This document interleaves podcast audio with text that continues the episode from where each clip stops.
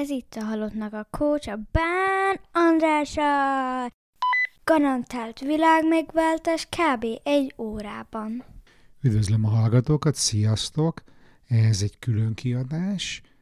Korábban már volt, hogy egy nekem nagyon tetsző könyvet dolgoztam föl, a Jalomnak a Szemben a nappal címmel, és most pedig olvastam valami nagyon érdekeset arról, hogy a szerencse az teljesen rajtunk kívülálló dolog-e, vagy mi tudjuk-e befolyásolni, és annyira tetszett ez az írás, ami egy tudományos kutatás eredményeit boncolgatja a témában, hogy én ezt földolgozom most, hogy átadjam nektek, és ha más nem, legalább elgondolkodjatok azon, hogy tehettek-e valamit azért, hogy szerencsések vagy szerencsésebbek legyetek.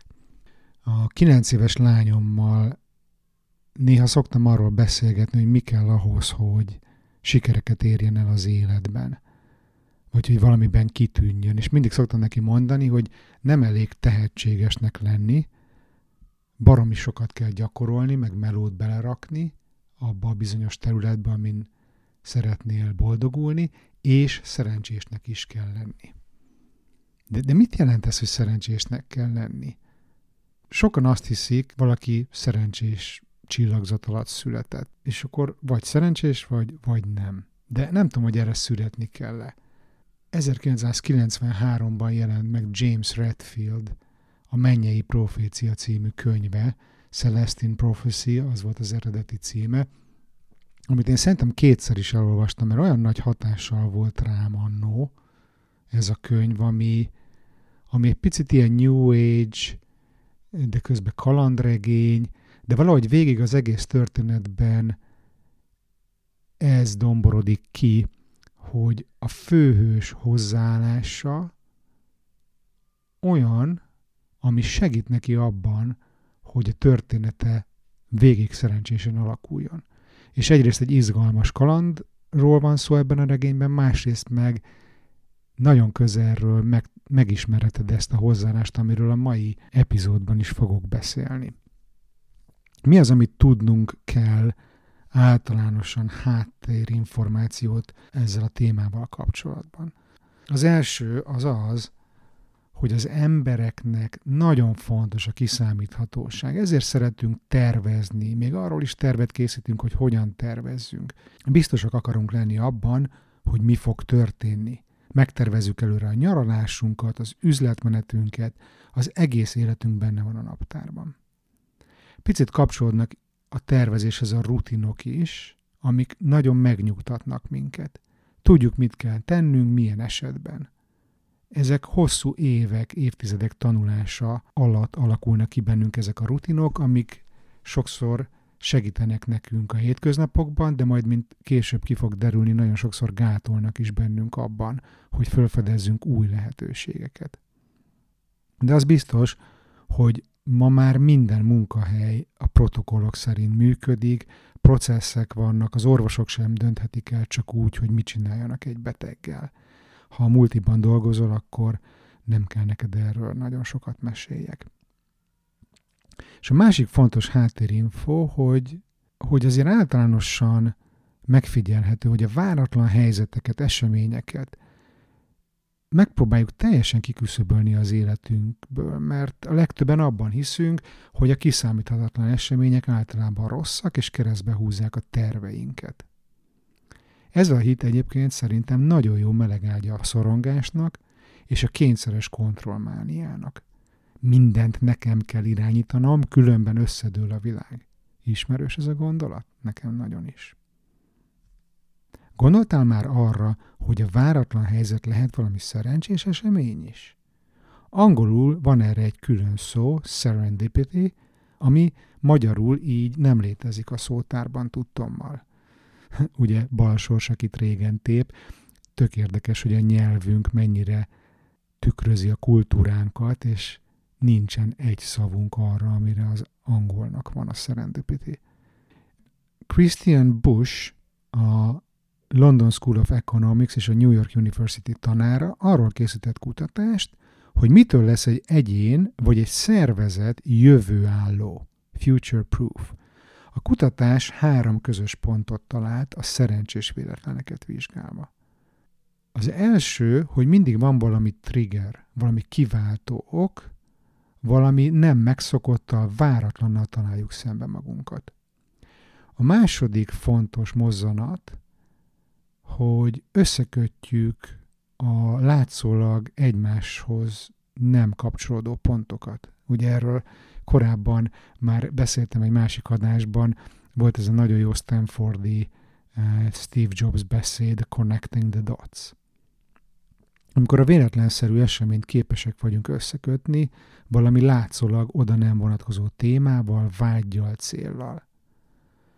És a harmadik közös pont a szerencsés véletleneknél a bölcsesség és a kitartás.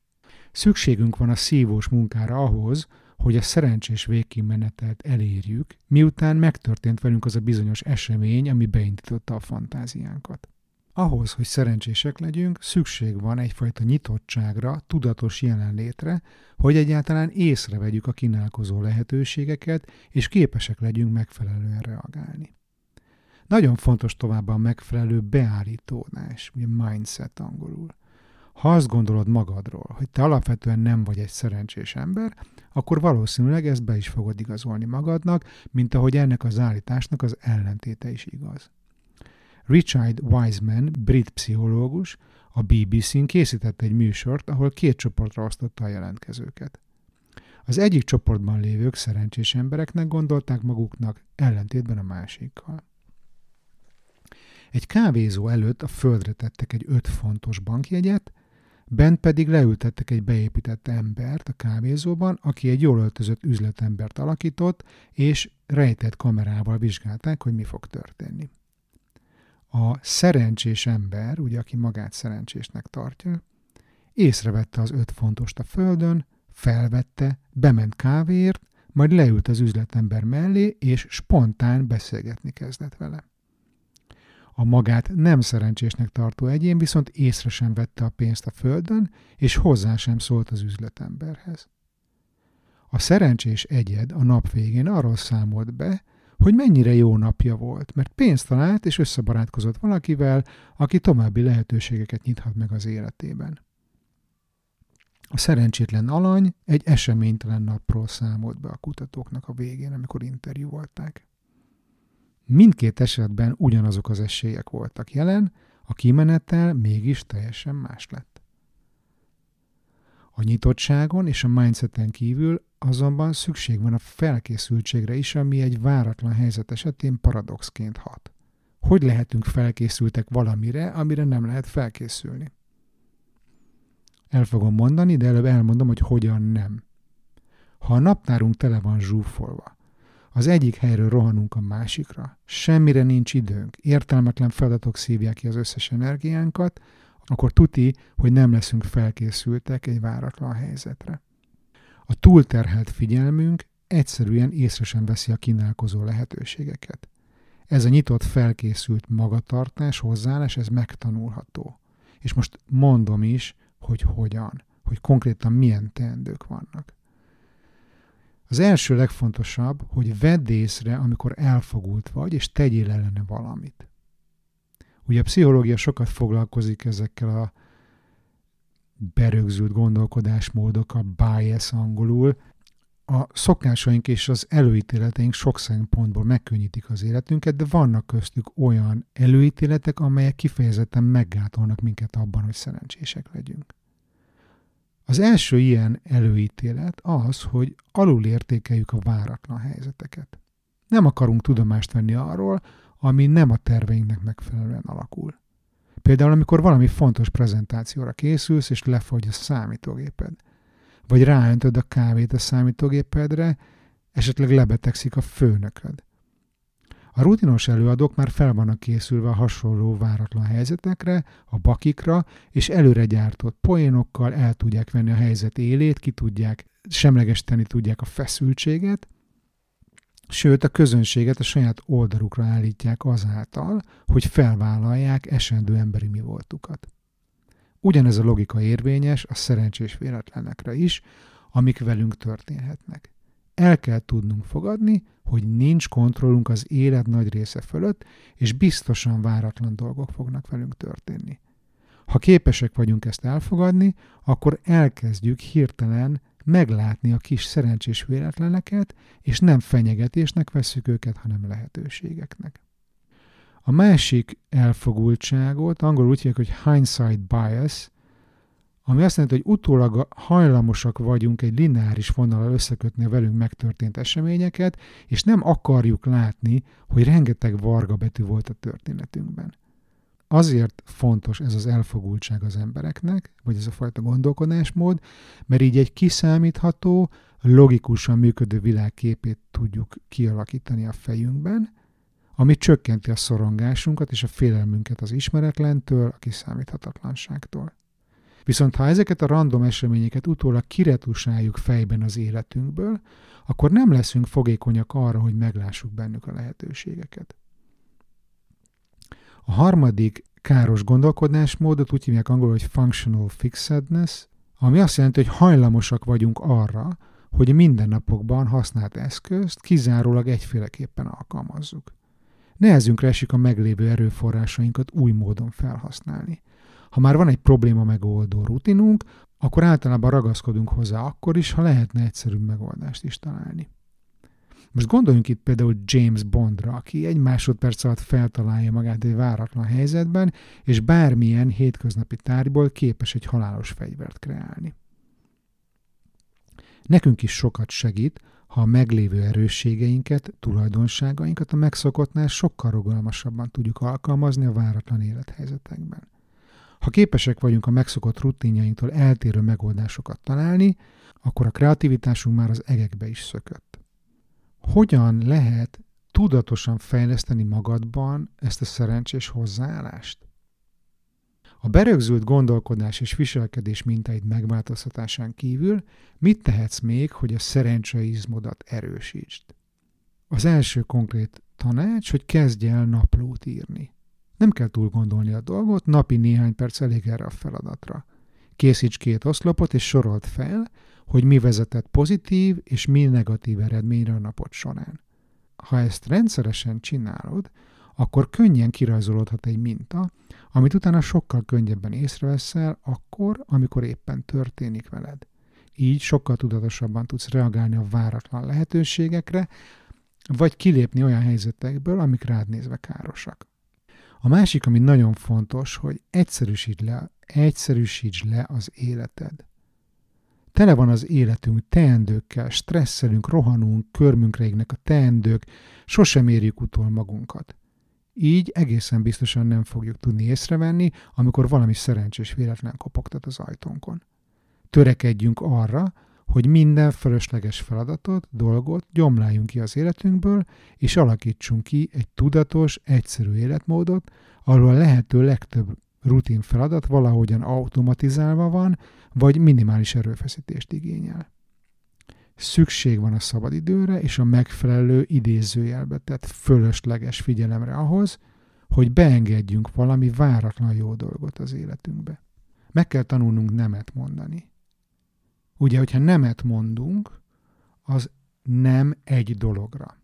De mikor igent mondunk, az nem egy millió más dologra. Mert ugye minden, amire igent mondunk és beengedjük az életünkbe, azzal elveszük az időnket, az erőforrásunkat, és nem marad arra lehetőségünk, hogy valami jót engedjünk be az életünkbe, hogyha tele van pakolva az életünk mindenféle ügyes, bajos, szaros dologgal. Úgyhogy meg kell tanulni nemet mondani, ki kell pucolni az életünkből a fölösleges teendőket, a, azokat az embereket, azokat a kapcsolatokat, amik csak elvesznek tőlünk.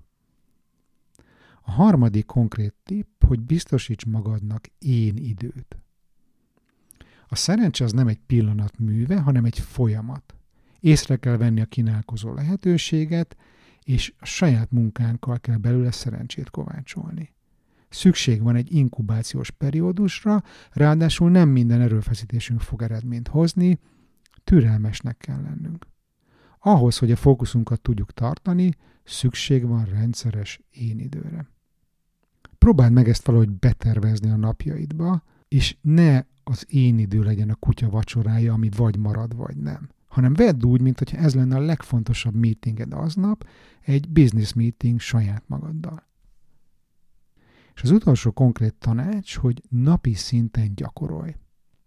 Elképesztően egyszerű dolgokkal tudod növelni annak az esélyét, hogy szerencséd legyen. Szoktam például javasolni a karrierváltó klienseimnek, hogy kezdjenek el rendszeresen beszélni arról, hogy milyen munkát szeretnének találni.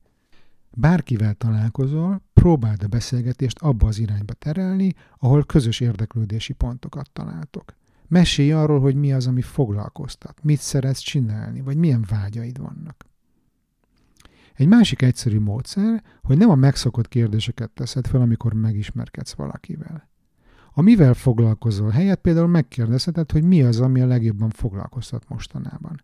Nem tudhatod, hogy hová vezet ez a beszélgetés, de nagyobb esélyt adsz magadnak egy véletlen egybeesés felfedezésére, vagy egy olyan kapcsolat kialakítására, ami téged közelebb fog vinni a vágyott célodhoz. Végezetül nagyon fontosnak tartom, hogy átkeretezzük a hibáinkat, a nehézségeinket és a problémáinkat. Meg kell látnunk bennük a lehetőséget, és így kell beszélni magunknak is róluk. Bármi, ami szerencsétlenségnek tűnhet most az életedben, egy új narratívában szerencsévé válhat. Személyes tapasztalatom az életben, hogy ha valamit nagyon erőltetni kell, akkor azt nem kell erőltetni. Észre kell venni a jeleket, és a céljaink tudatos szem előtt tartásával, illetve az átkeretezéssel meg kell adnunk az esélyt arra, hogy valami sokkal jobban alakuljon annál, mint ahogy azt mi elterveztük vagy kívánjuk. Mert mindig mindennél van jobb.